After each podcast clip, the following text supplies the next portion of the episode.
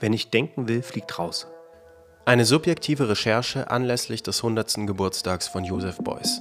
Von Christian Müller und Jonas Bolle. Teil 4. Klauen oder kuratieren? Hey Jonas, sorry, ich habe gerade keine Zeit zum Schreiben. Ähm, mit wem sprechen wir da jetzt eigentlich? Ey Christian, äh, kein Problem. Ähm, die wollen das Interview anonym machen, also keine Ahnung, mit wem wir da gleich sprechen. Bis später. Wir haben mit einem jungen Künstlerinnenkollektiv gesprochen, das sich in ihrer Arbeit auch mit dem Erinnern oder dem Sichtbarmachen von Scheinheiligkeiten auseinandersetzt. Die Frankfurter Hauptschule ist ein Kunstkollektiv aus Frankfurt. So gut 20 Leute, ähm, die mehr oder weniger alle Kunst studiert haben oder noch studieren, vor allem an der Städelschule. Genau, und wir machen zusammen vor allem so Aktionskunst seit 2013, die so ein bisschen versucht, den öffentlichen Raum und ähm, Medien, Social Media einem Stresstest auszusetzen. Eine ihrer letzten Aktionen aus dem Jahr 2020 bekam ein riesiges Medienecho, nicht nur in der Kunstwelt. Die Reaktionen reichten dabei von harter Kritik bis zu Lobeshymnen. Worum ging's da?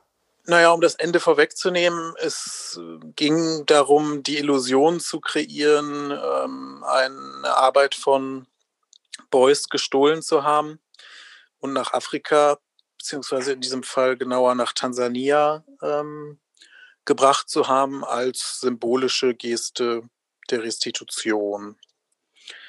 Ach so, jetzt fällt es mir nämlich auch wieder eigentlich erst ein, das Ganze, ähm, also die Gelegenheit hat uns quasi zu Dieben gemacht, weil ähm, es eben diese Einladung vom Schlingensief-Spektakel des Theater Oberhausens gab, an einer Ausstellung teilzunehmen. Und wir haben dann da ähm, einfach Videoarbeiten ausgestellt, aber haben uns auch schon eigentlich relativ früh gedacht, ja, ähm, wir könnten ja auch noch eine, ich sag mal, geheime Agenda verfolgen. Und genau, dann haben wir das also als Sprungbrett genutzt, um, ähm, um den Boys da vermeintlich zu entführen. Ähm, genau. Die Frankfurter Hauptschule hat dann die Capri-Batterie von Beuys, also eine von ihnen angefertigte Kopie, in das Iringa Boma Museum nach Tansania gebracht. Daraus haben sie ein Video gemacht, das innerhalb kürzester Zeit viele Klicks auf YouTube bekam. Einfach Bad Boys Frankfurter Hauptschule eingeben. Also Boys mit EUY. Was war das Interesse der Museumsleute in Iringa, bei dieser Aktion mitzumachen? Ja, die wollen einfach ihren Kram zurückhaben. Das ist eigentlich äh, relativ einfach. Ich kann jetzt nur für die, also für das äh, sprechen, was wir sozusagen direkt vor Ort erfahren haben und eben über diese äh, Region und Stadt Iringa. Und da wurden in nicht wirklich bekanntem Ausmaß eben unter der deutschen und dann unter der britischen Kolonialherrschaft ähm, Dinge entwendet, von ähm, traditioneller Handwerkskunst ähm, bis, und das ist das, was die Leute natürlich am meisten ähm, wütend macht, ähm, menschliche Überreste, also Schädel und Gebeine, vor allem von wichtigen Persönlichkeiten damals, also zum Beispiel ähm, Häuptling dieses Hehe-Stammes und so weiter. Und ja, das wurde halt so richtig äh, als, wie soll man sagen, ähm, ja, als Andenken und als Trophäen ähm, verschleppt. Wir haben gefragt, wie Sie Ihre Arbeitsweise beschreiben würden. Für uns ist ja der Großteil unserer Kunst, also das Wesentliche unserer Kunst sind ja eigentlich die Reaktionen darauf. Also das, was wir machen, ist ja irgendwie so, irgendwie uns auf eine Art und Weise performativ zwischen ein paar Stühle zu setzen und dann abzuwarten. Ja, die Reaktionen sind eigentlich das Wesentliche und ähm, natürlich gerade äh, die Bösen und die Todesdrohungen und die Verrisse, die dann eigentlich viel mehr über die Position des oder der Schreibenden oder Sprechenden sagen, als über das, was wir gemacht haben. In Ihrem Bekennerschreiben nennen Sie Beuys einen Nazi-Schamanen. Warum? Hauptsächlich aus Spaß. Dieser eine ähm, kleine Seitenhieb musste schon sein. Ähm, wir fanden das Wort auch einfach lustig, muss ich sagen, und wollten es eigentlich immer schon mal irgendwo unterbringen. Ansonsten stehen wir wahrscheinlich Beuys gegenüber wie alle anderen einigermaßen zurechnungsfähigen Leute auch.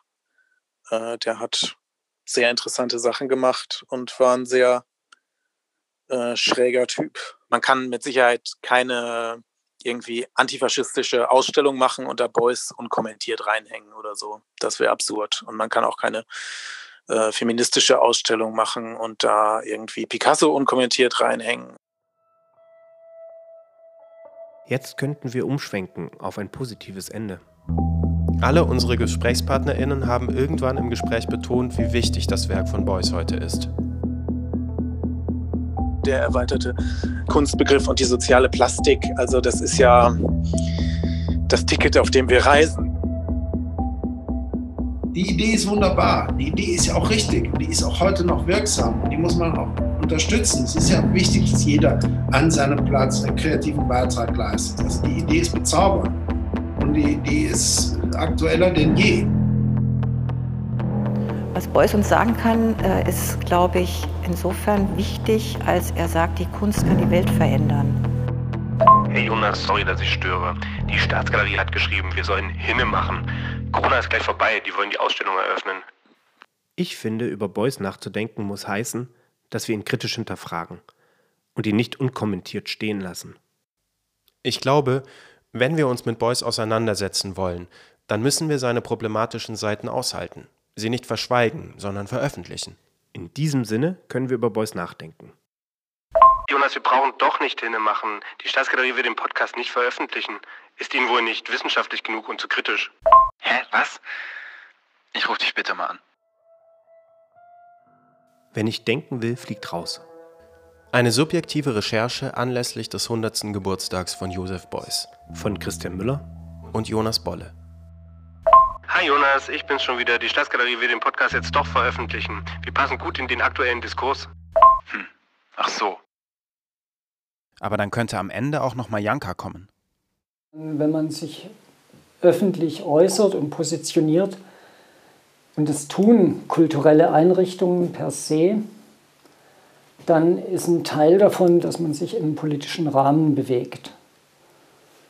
Und dieser politische Rahmen ist, ähm, wünsche ich mir natürlich, dass er antifaschistisch, antirassistisch, antisexistisch abgesteckt ist. Und das wünsche ich mir dann auch von KünstlerInnen, dass sie das so für sich so positionieren.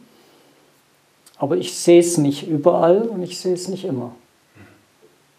Aber ich würde es mir wünschen, dass es da mehr gäbe und dass klarere Kante gezeigt wird.